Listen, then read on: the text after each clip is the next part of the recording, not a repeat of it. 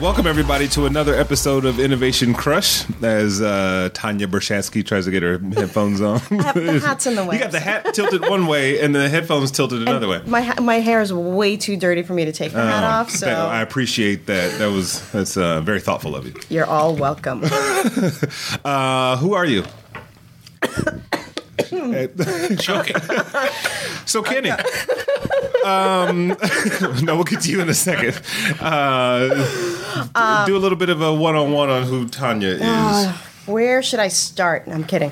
St- So I am Tanya. I am a producer and a writer, and I've worked in the digital space for a very long time. So I can answer some of those questions Kenny had before we went on air. But we'll do that off here. Yeah, we'll do we'll do it off air. No, we're gonna do it on the air. this, this is what this show is. Yeah. It's like a reality show in audio. So I develop a lot of digital content for for people and for myself, and do podcasts for people I know sometimes. Awesome. We're gonna get you on board over here too. That was that's all. It's all strategic in inviting you down as my special go- guest co-host. And hi, Sandra. Hello. Okay. Um, so the man of the hour, um, Kenny Mack. Hi. How you doing? I'm fine. How are you doing? I'm alright. Want to get a little closer to the microphone? So we Oh, can- let me get, let me get. Oh, cuddle. Oh. Yeah, yeah, well, you're not close to me. Um, who is Kenny Mack? Kenny Mack is uh, first and foremost a dad. I like to put that out there. I Oh, define myself good answer. my father. It's like thanking Yeah. Jesus when you get the award. Exactly. Like, Yeah. but uh, um, I uh, am a marketer, brand guy, dot connector. I've um, been in many different fields and many different jobs throughout my career, and uh, currently, right now, I have a company called Creative Contraband. Um, what we do is develop uh, properties. Um, and these properties are, uh, you know, fill a void for different audiences. Right. And the first of these properties is uh, called Behind the Hustle. And Behind the Hustle is a property that helps not, uh, young adults get into non traditional careers. Um, we started because, you know, I was watching TV one day when the, the job crisis was happening and listening to politicians blame each other. And I was like, you know, the, the biggest reason why there's such a job crisis to me was because there's more kids graduating from college than there ever has been before. And a lot of these Is that a real kids- statistic? Huh? Is that a real statistic? Uh, That- I mean, when you look at what's happening around, there's like like my kids would go to college. Uh, I went to you know it was it was an honor for me to go to college. Within it's it's so become- generationally, it generationally, it's just Right. become the norm. It's like you, you you're taught as a child. You go to high school, you go to college, you get a good job, Right. or you go to grad school and you get a seven. uh, I mean, a six figure job. You Right. know what I'm saying? So for me. I don't necessarily think that that's true, and I think that, uh, and you know, I've talked to different HR people, you know, in different in different companies, and they all say the same thing. Like kids that are coming out of traditional four year universities come out with their hands out. Like I paid the money, Right. I went to the school, where my job, right? So, so the whole goal of behind the hustle is, you know, with the phenomenon of the influencer nowadays, Right. right? And this person's an influencer, and that person's an influencer, and they have these followers, and everybody looks up to these people, and they see these fly lifestyles that they lead. You know, I'm friends with a lot of these, you know, people, and they had to hustle to get to where they got Right. to, and it wasn't a handout, and it wasn't just like a hey, I'm here, give me what you you know what you owe me. Right. It's more of a I'm gonna scrap and scrape and fight to get to what it is. now what kind of influencers are you talking? Are you talking about cultural influencers? Or are you talking like in Tanya's world where you've got YouTube influencers? Is it, No, is it a it's mix it's it's really cultural and business influencers. So. You know, um, for for instance, I'll use him as an example. A good friend of mine is uh, Coltrane Curtis. He uh, owns a marketing company called Epiphany, and he has a very huge following. He's a personality, he has a huge following, but people follow him because of his what he's been able to do Right.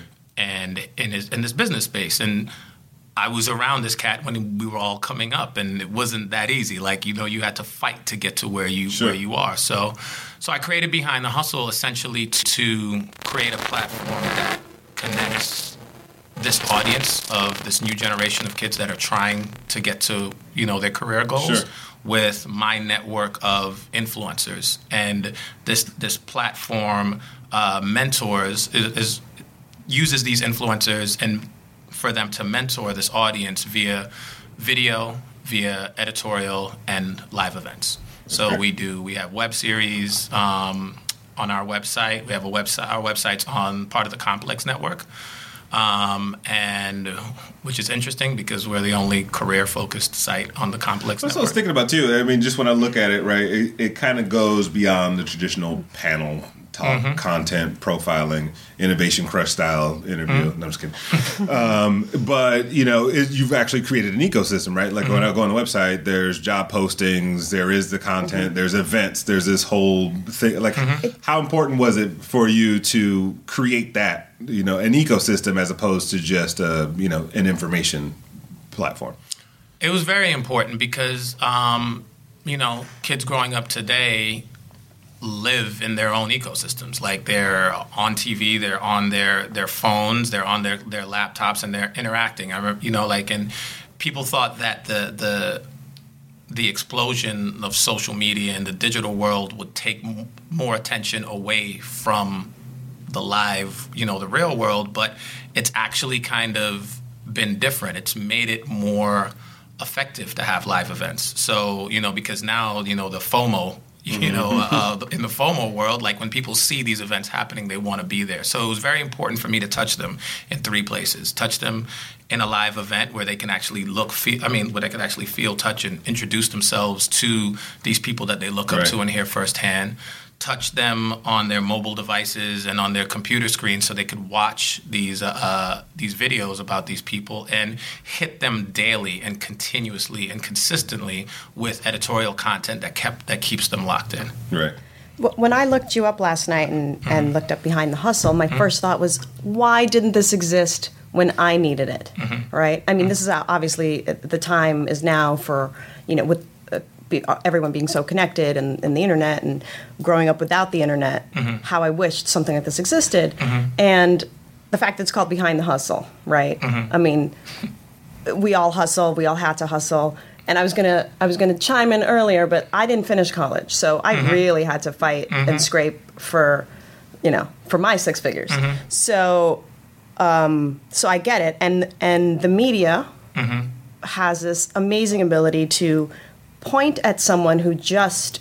Be, who who has just become a household name, and they're like overnight success story Right.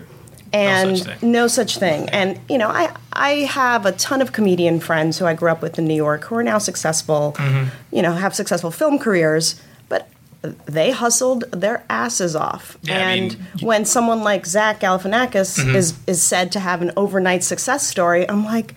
Right. I used to go to his bringer shows, which which means like I was the you know, You were the hey bro- Tanya, I need to bring five people to the show. They won't let me do the show a bringer tonight. show. That's funny. So yeah, so I I mean, the first thought was, God, I wish this existed when I started working. Yeah, and along those Yeah. lines, like as you came up, right? Mm-hmm. And I, I think you started off working with Puffy, or, or Well, no, I started off at in high school, Okay. like throwing parties. Yeah, so what, and what, stuff like, where what, where were your influences at the time? Because you know, uh, to Tanya's point, like there was no platform like this to go discover a plethora. Like most Mm-hmm. most of us learned, most of our generation learned what our parents, you know, Mm-hmm. did, right? Um, so where where did your you know your hustle come from Yeah, I mean, you know, I came up in DC and you know was throwing parties. Doing the butt. And, oh, you, you already know. You already know, Joe. Um, but uh, you know, I had a poster on my wall of Michael Jordan and a poster on my wall of Russell Simmons. Like I was like, I can't jump like this guy, Right. but I'm as smart as this dude over here, so I want to be like this. So like, you know, my generation had images of people that they could look up to who were breaking the mold and doing their own thing. And I think you know the hip hop industry becoming an industry Right. um, was a was a great outlet. And you know, so I started to focus on that. And what happened for me was while I was in college, Vibe magazine actually did this thing called uh, the Vibe. Um, the Vibe Music Festival, or, or something to that effect. It was uh, it was it was this big uh, event that they did. It was Right. a conference. Sorry, the Vibe Music Conference is what they did, and I went to it. And the way that I went to it, again, part of the hustle was I was interning at the Recording Industry Association of America. And for those of you who don't know, every time you see a gold or platinum plaque on a wall, the RIAA is the one who had to do that for the music industry. Right. They certify the records and they they're the, the trade association for the music industry. And as my internship, I would answer the phones, and people would always call for stats. And one day, somebody from Vibe called for stats, and I somehow finagled getting this person's contact information and building with them on a regular basis. And I started with my boys, like we threw parties in high school, but then when we got to college, we started a marketing company, like it was a street team company in Right. DC, and I somehow through you know my hustle was able to convince these people to give me the account for Vibe for street teaming in DC. And the first year that we did it, we didn't get paid for it because I just did it on barter. I was like, I heard you got this conference going on. Me and my boys want to come up to New York. for Right. it." And literally, they gave us tickets to come up. They were like, okay, cool, we'll give you four tickets and you guys come up. It was like 500 bucks, which at that time was like a million dollars. Exactly. Right? So Put all in the briefcase and singles. exactly.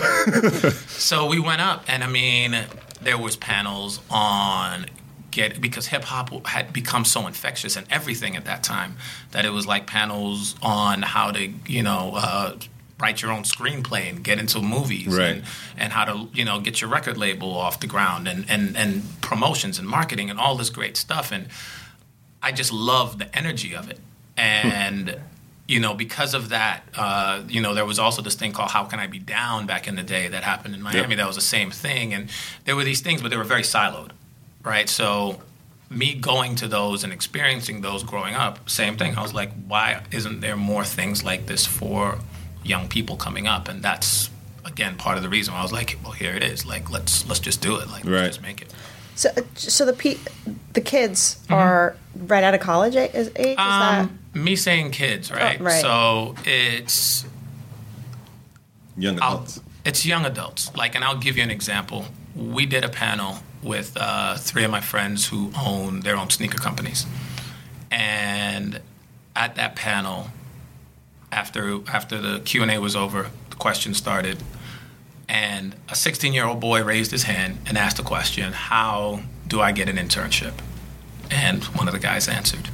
The next question was a 30 something year old guy saying, Where's the better place to get manufacturing, Asia or in Europe? And those questions Got happened right behind the other. Right. And nobody looked at it like, you know, looked around the room and everybody was like, oh, this is normal. Because your hustle is ageless. You know what I'm saying? Like, you know, we, we, we're doing we're doing an editorial piece on a friend of mine right now who is world traveler, has been like a brand ambassador for Hennessy, like, you know, throws these crazy parties and all that stuff. And he's this big playboy and he has like a load of followers on Instagram and Twitter, and everybody looks up to him. Well, his dad lives in Vietnam, and they decided that the family wants to open up a hotel, and he wants to get into the hotel business. And the first thing that he did was took on an internship at the W. Hmm. So we have this we have this Awesome. this editorial series on him right now called the 30 year old intern. Right? And it's all about like him being like, yo, I'm gonna humble myself and start over. So the hustle for me, like though my focus sweet spot group is like, you know, 20 something year old, you know, young adults who are trying to figure it out. I got people who are pushing 40 who are trying to figure it out who hit me all the time like, yo, like Yeah. the information that you guys provide. Well, it's interesting because because uh, to your point, I think hustle can happen at any point in time. My, si- uh, my sister and I were talking recently about um, uh, Colonel Sanders, Mm-hmm. and he didn't. He started shopping his chicken recipe door to door at age sixty mm-hmm. Yeah. and you know, uh, my sister is she's like leading AA group, so she finds mm-hmm. all these really really good inspirational stories, and she was just basically like. Prior to that, he was a loser, like literally a loser. you know, um, you know, lost custody of his kids. Like the, you know, wasn't like drugs or drinking or anything. Just like couldn't Average down a everyday job. loser. average, yeah, yeah, average everyday loser. Um, suddenly, I'm, I, I see a mirror. I actually just picked up a magazine at the airport because that's when I read magazines. I won't admit, but that when I'm on a plane, I'm allowed to read whatever I want. So I picked up a magazine. I, I forget what it was. I think it was Entrepreneur magazine. It was just the whole thing was featuring people who didn't hit their stride till after 40, 45, Right. who did nothing before. Just didn't have much of a career or whatever. Just people started their own businesses after 40. So that was to that point, Colonel Sanders. As far as like, um, you know, because I, I look at the young, the, the younger professionals or whatever. Um, do and you talk a little bit about college, right? Mm-hmm. Uh, do you feel like the educational system does them a bit of a di- uh, disservice, right? Because you, especially some of the jobs that you profile and the people you profile, like. Mm-hmm. I wouldn't know they exist. You know, I, have a, I have a degree in engineering. I do not use it at all. Mm-hmm. Right? When you ask a seventeen Do or eighteen year old kid, you know, where um, what they want to do for the rest of their lives Mm-hmm. is like, unlike you, like I, I think you're a, an, an exception to the rule, right? Where Mm-hmm. you knew in high school and you got the bug, and like I didn't know. Yeah, I mean, and, and all that saying, when I walked across the stage, when I did graduate and I got my degree from college, I walked across the stage. My mother was meet was at the other end of the stage when I was walking off, and I put the degree in her hand, and I was like, "This was for you," and I walked away. I gave her a big hug and a kiss, obviously, but like I hope so. the, the point of it, Because the tone, the no, tone but the right point, now. but the point of it was was that the whole reason and purpose why I was driven to get that degree because of my generation was I have to graduate from college, like, Right. and but I knew all through college that this piece of paper is not going to help me, Right. like really help me get a gig. Like I have to make because I don't want to. I don't want to be a doctor. I don't want to be a lawyer. I don't want to be like you know. The And what was your degree in? Legal communications. I can write a contract and I can Oh. read one. Well, that is helpful. That's that's important, and Yeah. that's why that's the one reason why that was my major. I was like, I guess I'm gonna have to know how to But, this is- read but I think that contracts. I didn't even know But- that was a thing. I know, and but also I, I think that kind of still goes back to the importance of school, right? Yeah, it's still important. and you know, or the- even the, for me, and I have a couple of younger nephews. Obviously, Mm-hmm. they're younger, um, but I hope they're young. But no, the, we talk, when we talked about it, one of them didn't really want to go to school, and I'm like, at least go for the experience of being on your own, and it, like there's there's an intrinsic value. My of- thing is this: I think that college and school is very important, and I think that it's very important for people that need to do it. However, I don't think that it's something that everybody needs mm. to do, which is what it's turned into. It's like if you don't go to college, then you're a failure. Well, if you look at, you know, the percentage of failures that are out there. well, well, not the percentage of failures, Right. but the, the, the, the percentage of great success Right. in this country. The majority of them, like, are college dropouts, right? So, um, you know, and I Oh, think slow down, you'll get there. in- but but again, it's it's you know. So I'll, I'll give you a real life example Sure. for me with college, right? So my daughter is in STEM heavy, right? So Mm-hmm. STEM is you know science, technology, engineering, math. She's straight Yeah. A's, and she wants to do something in medical biology. She has to go to college, Right. without a doubt. Like she has to go. Remind me to tell you about the Steam Carnival. I've heard about the STEAM. Carnival. We'll talk about that. Yes, Yeah. we will talk about that. Yeah. Everybody go Google Steam Carnival since we mentioned it anyway. Yeah. Um, so, but in the same breath, there are, there are other people who I deal with on a daily basis who the traditional school thing isn't them. And my only ask to them is is not don't use that as a crutch and be like, yo, I don't need to go to school because that's not love. You know, I'm not I don't need to do Right. But like, figure out what you need to do. That's what behind the hustle is all about. So like, if my daughter wasn't doing that, and she came to me and said, you know, Daddy, I'm really into fashion, then she'd be in, you know, learning design and all of that right now. Right. She'd be going to a vocational school immediately to learn that because that's what she's going to need to succeed in the field that she's going to do. And same thing, like you know, like since she was 12, I have had her do internships, so Right. she learns the importance of how how hard work, what hard work is. How old is she now? She's 15. So, but yeah, so so there's, you know, I think that school is still important, Right.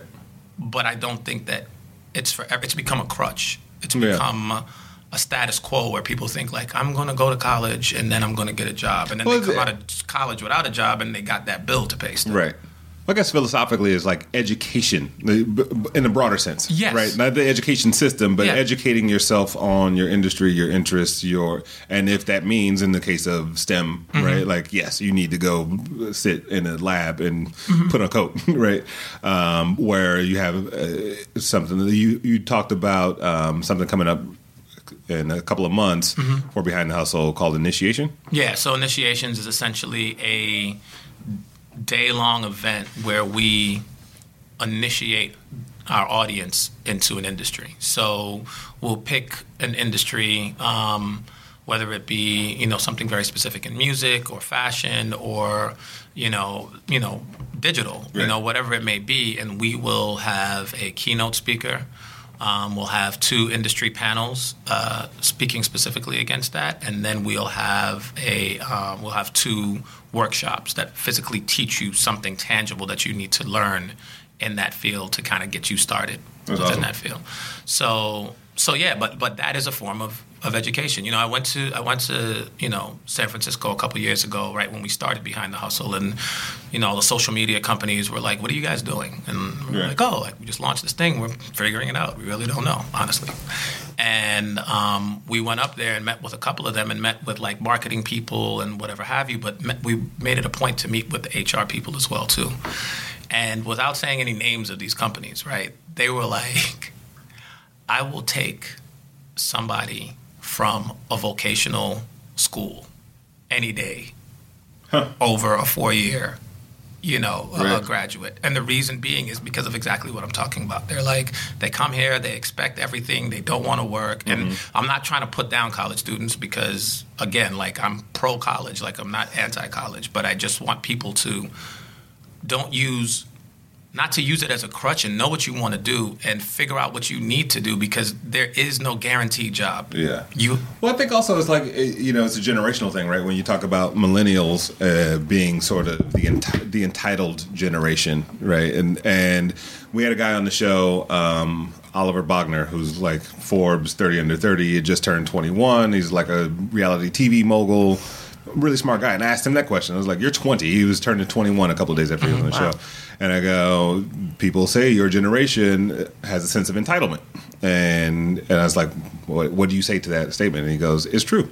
And so, does you know another quick story is like I met with a guy a couple of days ago, and he showed me his resume, just kind of like for feedback purposes. Mm-hmm you know, three months here, six months here, a couple of weeks in this project, nine months here, all, you know, decent stuff. Uh-huh. But I think, again, kind of his sense of entitlement was like, oh, I want the thing that I want now, right? Uh-huh. And so, how do you guys educate on that part of it? Where it's like, there's some, there's, has to be a little bit of stick to itiveness. Yeah, know? I mean, you know, we, we have a video series, um, or like our web series called Cool People, Cool Jobs.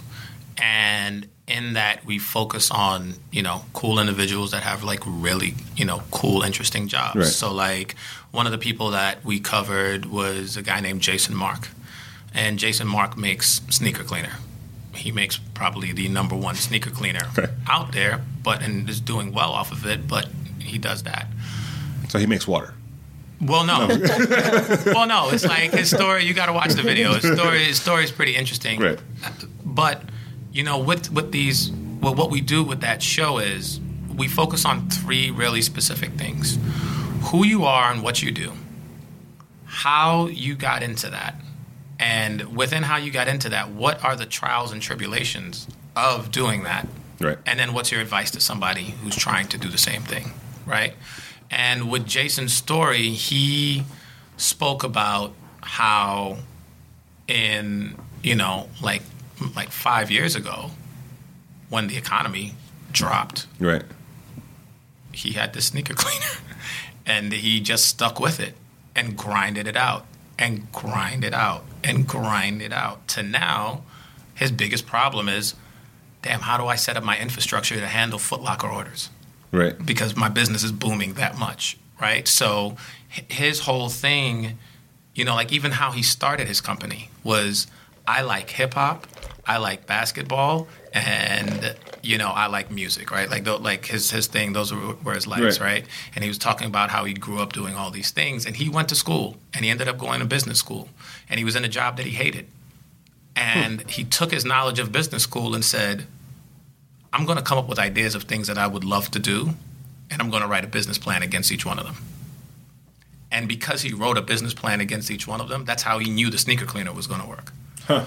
and he just stuck with it. He was like, "This will work because I planned it out. I pulled it out. This is some rough, turbulent times, but I'm going to get through it." So everybody that we talk to, it's not just about them glorifying who they are and Right. what they do. It's really about them talking about, "Yo, like I." went through some realness to get here. You know, like Right. another person we talked to was Chris Gibbs, who's like very well known in, in, in the fashion and men's fashion world, and he owns a, a boutique called Union, and he he talks about how he started off as a clerk at Union, sweeping up, Right. you know, running to get coffee for people, all this stuff like hardship.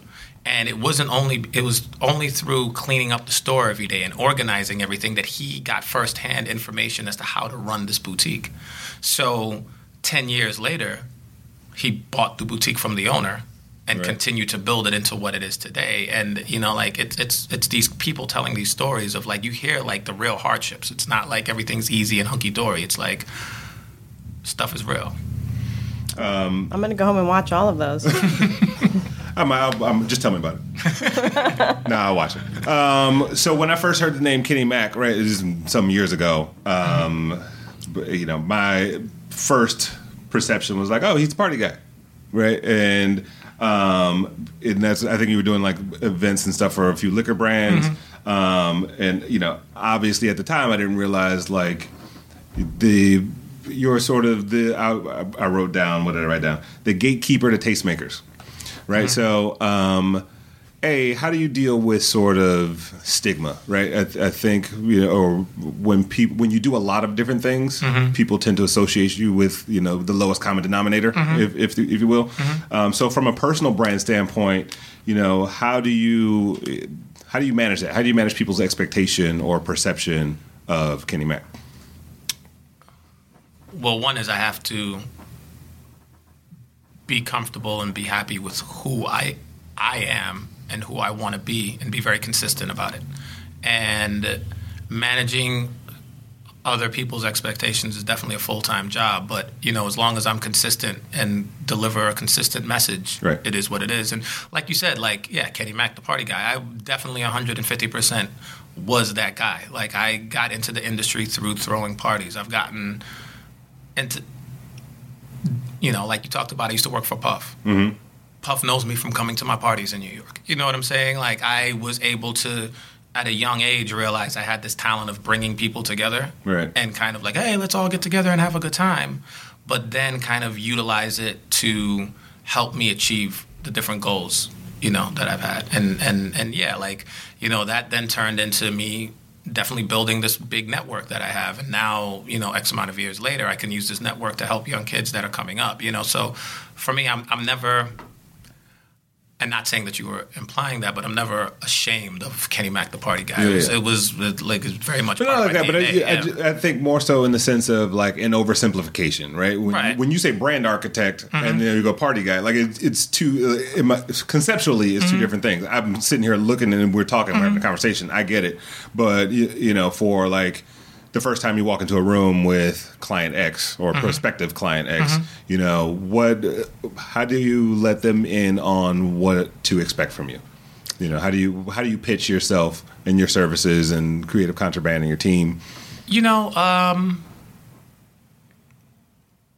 I have this series, this editorial series that's about to launch on the on the site called uh, Kenny Mack's Three Things You Need to Know, and it's funny because um, one of the three things you need to know is three things you need to know about creating like the perfect pitch, Right. and How was that? Was it good? It was good. It was good. It's a great pitch. Yeah. Um, but I talk about like you know the only way you can describe yourself is to create simple case studies so people can understand who you are and what you do. And for me, that's what I've done. I've looked at different things that I've done throughout my career and created what I call the CAR system of case studies, right? So it's the challenge that I had, why I wanted to do this thing, the action that I took to achieve the goal, mm-hmm. and then the actual results, right? So once you do that and you can show that to clients and show that to people on different levels. I tell kids to do that when they're talking about, oh, I wrote my resume and I have this, you know, big meeting with the HR company. I'm like, yo, you should, you know, you should still do like a little case Right. study on yourself so that people can see what you've actually done. Even the way that people write resumes nowadays, where it's more of a they write like a job description. Like I get it. If you were in that, if you had that title, Right. and I know that the four things that you have on your resume are what you were supposed to be doing. Now tell me what you actually did. Right. You know what makes you stand out from everybody else. So I think showcasing yourself yourself via case studies where you have hard evidence of this is who I am, and you let the audience judge based on that. Like, yo, like I've done this, Right. you know, and yeah, like I walk into a room and I have on sweatpants and sneakers, and I'm like, yeah, but within that, I've you know managed a four million dollar budget, or I've you know what I'm saying, like created 11 percent growth on different brands, and you know, so there's there's different things where you can showcase yourself. Right. Um, how important are tastemakers for brands? Because there's, it, you know, there's kind of like there's two trains of thought, right? Where sometimes you get a T-shirt on Justin Bieber and there's no blip at all, and then you know, or the case of Lady Gaga and Polaroid, right? I don't think that made a dent. Uh, uh, So, or is the value of tastemakers being leveraged, or how do you leverage them appropriately?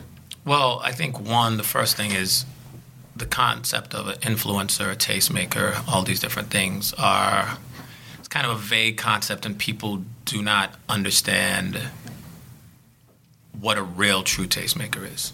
Somebody that has a million followers on Instagram, that does not justify them as an influencer or a tastemaker. Because you can have a million people following you because you post cute pictures of yourself. So people are following you because you. So you've quote- seen my Instagram account. I've seen it. Okay. I've seen all of them. Like, I blocked you, but but so you can have that on your Insta. I mean, you can you can have that, but if people are just following you because of that, and you're not actually making them change the way that they think about something or how they move, like you have to have opinion leaders. Like that's what a tastemaker is. Hmm. A tastemaker is somebody who does something, and because of their action, it makes others change their decision or change the way that they do something. Um, you know, I always, you know, coming up when people would want to go after the celebrities, right? And they'd be like, oh, let's go after so and so. And I'm like, now, who's the guy next to them? right. Who's the guy next to them? Because that person is the one who is the real tastemaker or the real influencer. And um, Person next to them competitively, or like they're that works with them Okay. usually because they're the ones that are like, yo, you should try this. right. and they're putting them on to the to the hotness. You know what Right. I'm saying? Like, yeah, there's certain celebrities who are definitely themselves tastemakers, but there are others who are just like, you know, they are in the position that they're in, and because of that, they need to stay hot and they need to stay relevant. So they surround themselves with people that Right. know what the next is and can push that. So nine times out of ten, true tastemakers and influencers are people that are sometimes in the shadows, even. So when I go to a brand and I talk to a brand about what they should be doing or how they should work with tastemakers or influencers, the first thing I want to know is what's the goal?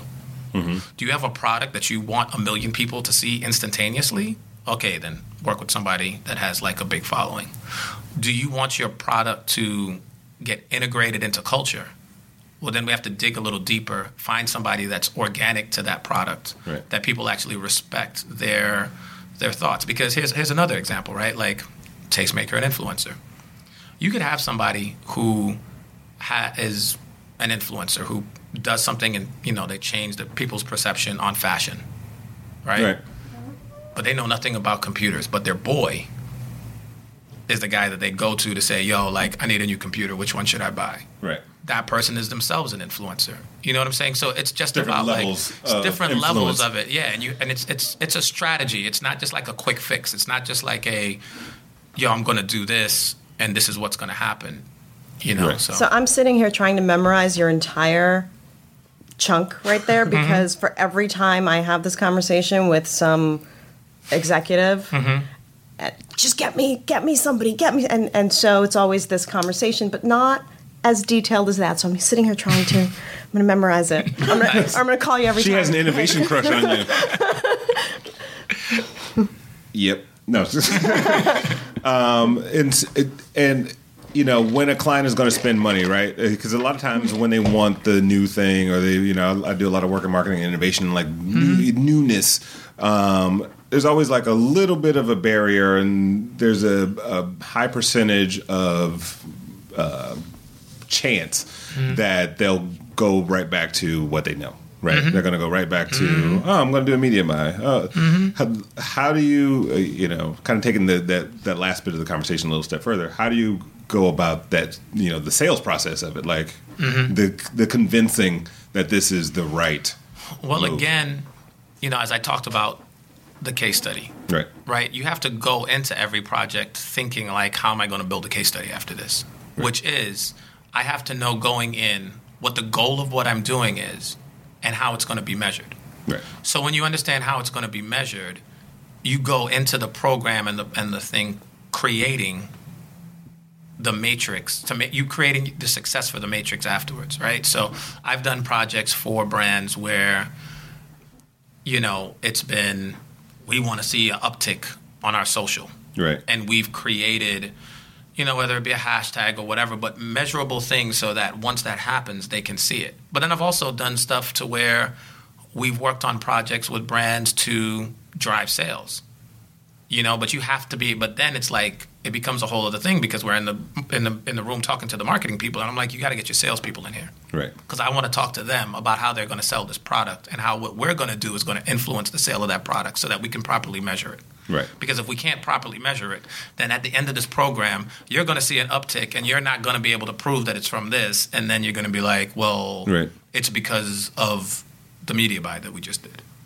You know what I'm saying? So you have to go into the project thinking that, like, when I am successful with this, how will they measure it? So give give give me a case study, just uh, maybe a, like a, a crown jewel of yours that you're like, we knocked this one out of the park, Um, or something recent. crown jewel. Or, Or a fun or one. rhinestone. It could just I'm Russian. Zirconia. I'm a Russian girl from Brooklyn. I love me some rice. oh, I saw these glasses. You had these purple uh, Yeah. Morpheus. Yeah, I have four of those. They're the last four in the world. um, something that we've done, you know, to show a small scale one, right? Sure. Like um, Belvedere, right? Which was a liquor company that I used to work for. I left and then I started. So not the, not the. TV show. Yeah, not the not the Mister. Okay. Just the Belvedere. Just Bel- just yeah. Belvedere. Pay attention, Chris. You didn't- Streaks on the China. Um, they did this they had this event property called belvedere music lounge and they did it during these 10 pole you know music events so whether it be ultra coachella you know what have you. And we came on to not only develop content but to create other excitement because it was like you know the, the event happened from you know 12 to 6 and Right. they had the places that they were using blocked out from like you know for a week you know and it was like how do we utilize this more? Like we have this space. So one year when it was an ultra so that was a challenge. The challenge was how do you create buzzworthy um, buzzworthy you know programming that can happen and be at little cost to us because we already have the space right. so they, um, it was at the W in Miami, and they, at the same time, Kelis, the um, singer, is a good friend of mine, and she was graduating Cordon Bleu. And a lot of people don't know that Kelis is a chef, so that's why her album go. now is called Food, is because she Yeah. really throws down. Yeah, and the jerk rib song is she really makes some. Make banging sure we get ribs. invited to the uh, the, the release party because that's going to be delicious and audio pleasing. friendly. Yeah. So so to that point, to that point, what happened was I was looking, trying to figure out what would be a good thing to do along this time, and it was you know the first one was at Ultra, and which is large, you know, uh, EDM show. Right. So what we did was we partnered with Kelis and her team for them to do her listening party for the top EDM DJs that were down there. Right. Um, we also invited press and whatever have you, and Kelis actually cooked the dinner. So it was like a big deal. Like everybody was like, "Yo, I gotta go." Like Kelis is cooking. Like really? And I mean, she made like this killer snapper. Like it was amazing. But we've had content teams follow her around the, through the whole experience, documenting everything, That's and awesome. through that, we like you know I can't rattle off the numbers now, Sure. but the, the the press impressions were off the off the you know meter, the social media impressions were off the meter, and it was something that went hand in hand with what we were doing with Belvedere because they're doing the Bellevue Music Lounge. Or what better to happen than a dinner by an, a music artist that actually can cook, and this is Right. what it is. So, so that was kind of. You know, on just like a small scale Sure, thing, No, something not- that but it's did. not small. It's, I mean, it's a uh, you know, it's a big brand and it's a a high impact. It's, it's a different way of thinking about it. As you were talking about Mm-hmm. it, you know, when you talk about collaborations. Um, I, like I'm a firm believer that we're moving away from sort of the competitive economy Oh, and moving more to collaborate, like more 100%. collaborations. You talked earlier about Behind the Hustle, and I think there's a relationship with Complex Magazine Mm-hmm. there, or just in this case, it's like it was a partnership, right? Mm-hmm. It was you know, and a way for her to get her cooking skills Mm-hmm. out to the public, but also you know, a good thing for the brand. So. Mm-hmm. How important are these collaborations, you know, in either your day to day or just in the industry in general? with everything that we do almost we try to collaborate because you know I, i'm a firm believer in guilt by association so you know when we have or you know when i have clients that are brands that want to do something cool i always try to figure out who they're trying to get at Right. and then i work with other brands that are either trying to get at that same market or already have a stronghold on that market and figure out how each brand can add value to whatever the program is Right. so you know, for you know another example, there's a you know a, a trade show that happens in Vegas, and they hired us because there you know there was other competition in the trade that Oh, magic, the Yeah. fashion, okay. so Oh, and and they they uh, they hired us because they were the older, like you know, cornier show Right. and we came on and they were like, you know, we want to do something in the digital space. They were like, oh, we want to hire bloggers. And I was like, Okay. all right. And I was like, how about this? I'm not going to hire no bloggers. And I was like, you want young people talking about how cool the show is. And you want social media buzz going quickly about how, sh- how cool the show is. And they were like, yeah. I was like, okay, cool. This is what I'm going to do. I'm going to bring 10 social media influencers to come out and hang out at the show and share their experience through a hashtag. right. And they were like, wow. And I was like, yeah, but guess what? A lot of the experiences that you have aren't that cool. So what I'm going to do is I'm going to partner with Moet Hennessy in Vegas and collaborate on some events with you guys so that there are other events and stuff ha- like dinners and parties and stuff like that happening during the night so that the hashtag can live past just the show floor. Right. So we did that. We had 10 people come. It was for three days, and we got 19 million press impre- I mean, uh, social media impressions over the course of those three days Wow. off of doing that. So, and it was a value to not only Magic, but it was a value to Moet Hennessy as well too, because it was you know like oh we're at the Hennessy dinner, and you know like but they're Right. using the live at Magic you know um, hashtag. So That's a good car. it's a great car. Thank you. See, you, Yeah. you, you got to recycle anyway. Um, do you ever ha- you see because you uh, uh, you seem like me in a way where I was going to ask you if you have idea vomit, right? Like uh, you seem like the kind of person when you get in a conversation. You just can't help but to start contributing to to what they're what they're talking about. Um, how do you like? How do you balance that out? Like, you know, do you ever find that, whether it's in your personal relationships, like I know my wife is like, I, I didn't ask you, you know, like that, that kind of thing, um, or do you uh, like, or even like that? Once you get really passionate and going about something, like then you want to do it, right? Uh, like, how do you balance out? How do you filter? You have to, and I've learned this through many years because it is a big problem. You have to treat it like what I call IA. So not AA, Right. but IA, Ideas Anonymous. and you have to just really focus on trying to restrain from the urge to doing to, to do it and really just like learn to listen more that, that's the other thing that i've been trying to do is just, just huh? what?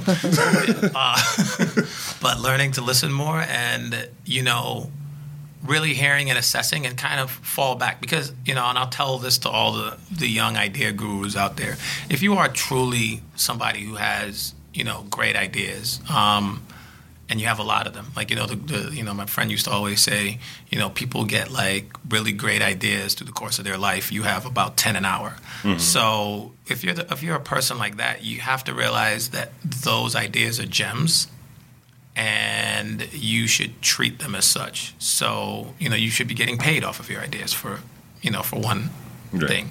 And when you just start to blurt them out, like they're in the zeitgeist and other people hear them, and then next thing you know, somebody's doing exactly what you were talking about doing, and you just lost the momentum because you said it. Right. So you have to protect them. And again, like the other thing too is just listen sometimes because I've learned this with clients. The brand has their own idea of what they want to do, and they need your help to do something very specific in that idea just because you think they should be doing four to five other things doesn't mean it's in their brand plan. Right. So you really just need to kind of be quiet, listen to them, figure out what specific thing, what specific idea you have that can help them achieve the one goal that they have. And then when you have some success with them, be like, yo, I had this other idea for you right. guys. You want to hear it? Like, let's talk about it. So it's it's about kind of executing restraint and willpower. What's that patience too? And I think it's, you know, having the confidence that you'll have other ideas. You mm-hmm. know, sometimes even you you want to do that one and you keep pushing it.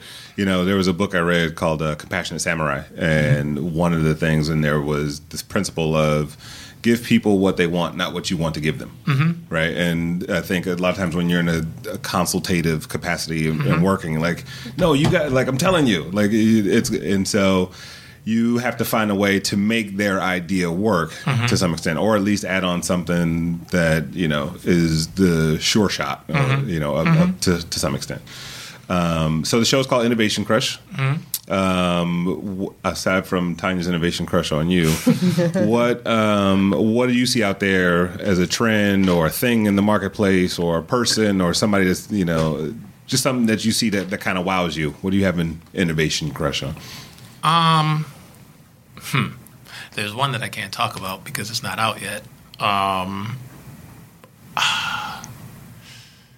you know, I think from a from an innovation standpoint, the the things that really kind of excite me nowadays are the guys who are in you know Silicon Valley who are developing you know these new social applications, but not all of them. The right. guys that understand that monetization is very important and are able to create monetizable, like easily monetizable applications. Right. So, for instance, I mean, the guys at the top of that list for me right now, the Uber guys. Like, I think Uber is absolutely genius. You take something very simple that's a, a need of the everyday person, you make it super easy for them, and you find a way to, you know, get a cut off of that. Right. Like, you know, uh, um, Square. Um, you know, there's these new guys in in Frisco doing this thing called Storenvy, where it's like setting up e-commerce platforms mm-hmm. and get a piece. And like, so there's like that is one thing that really interests me, and you know, I think is super innovative. And then, you know, just another thing is just like, even though it's it's not new, but like like youth culture, mm-hmm. right? Like the the Gen Y. Yeah, the rebelliousness of youth culture that have been happening since forever. Right. Where the new generation is is kind of like doing their own thing and whatever have you, and just seeing how kids are, you know, developing their own kind of personas nowadays. It's, mm-hmm. it's a very different thing. You know, like I have a niece who is a social, you know, maven. She's like has a bunch of followers mm-hmm. and all this stuff, and like brands are hitting her up to do stuff or whatever. And but she's just a kid. She's just like being a kid, right? And she just has this following. And I remember she doesn't even think about herself like that, but she ended up going to Paris on vacation with her mom, and like a kid came, like she posted about being at a restaurant, and these girls came to the restaurant with a picture that they drew of her and we're like wow. and she was like oh my god and i was like yeah like you've built this persona of yourself and people just like consume it how old is she 17 now wow. that happened when and she was 15 what's her platform where's she the social maven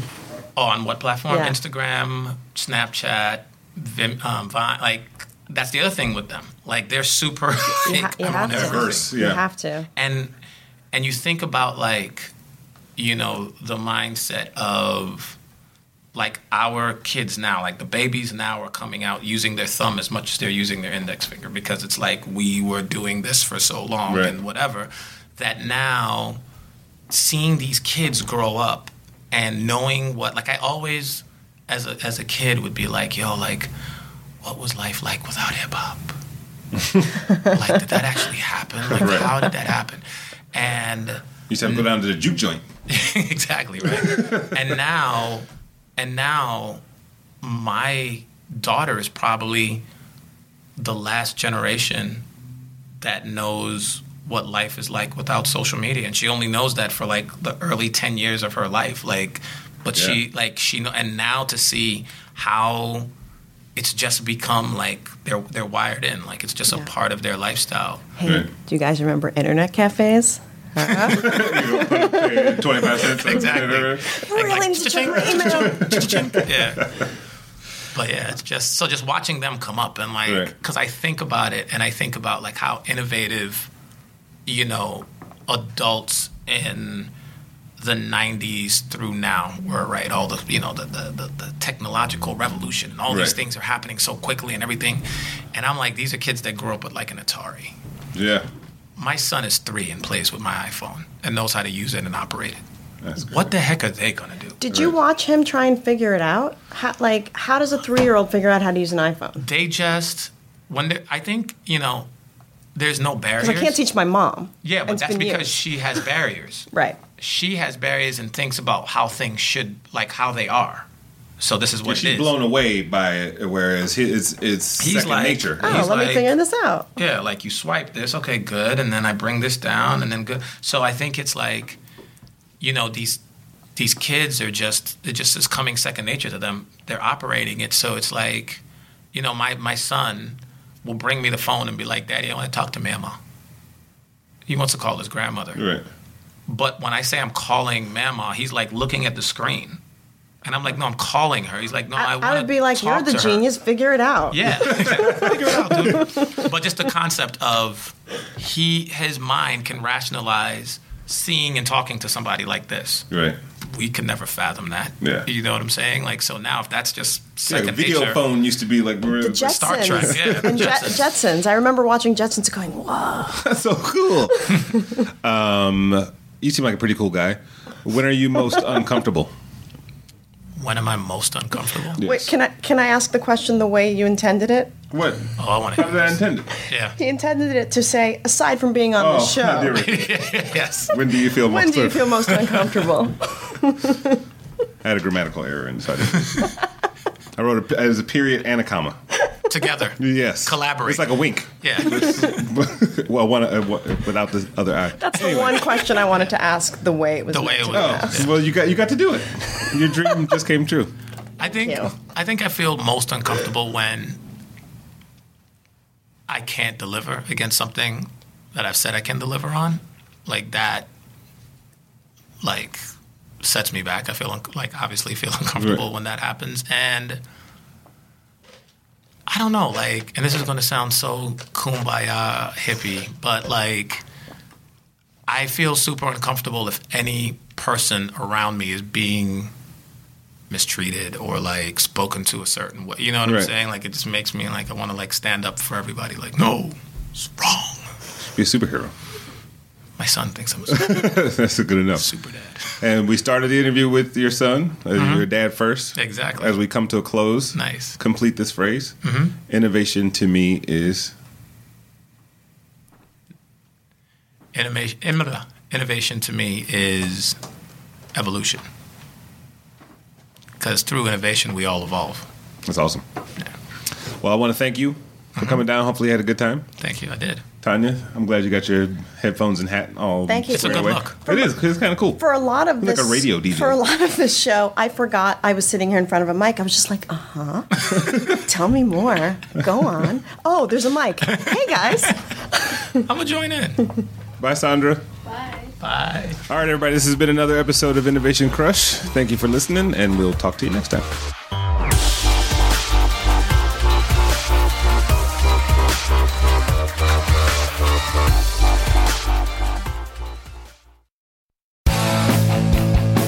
Like listening to comedy, try watching it on the internet.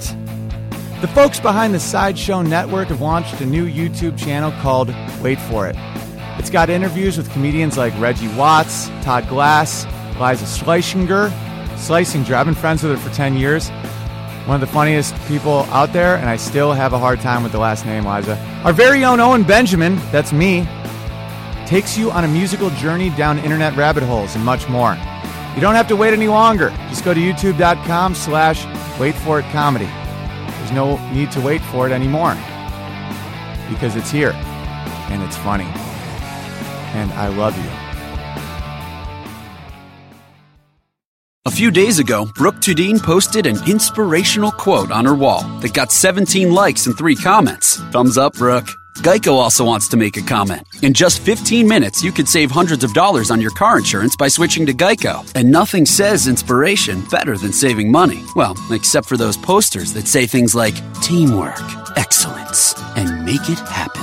Hashtag keep climbing. Hashtag savings. Geico. 15 minutes could save you 15% or more on car insurance.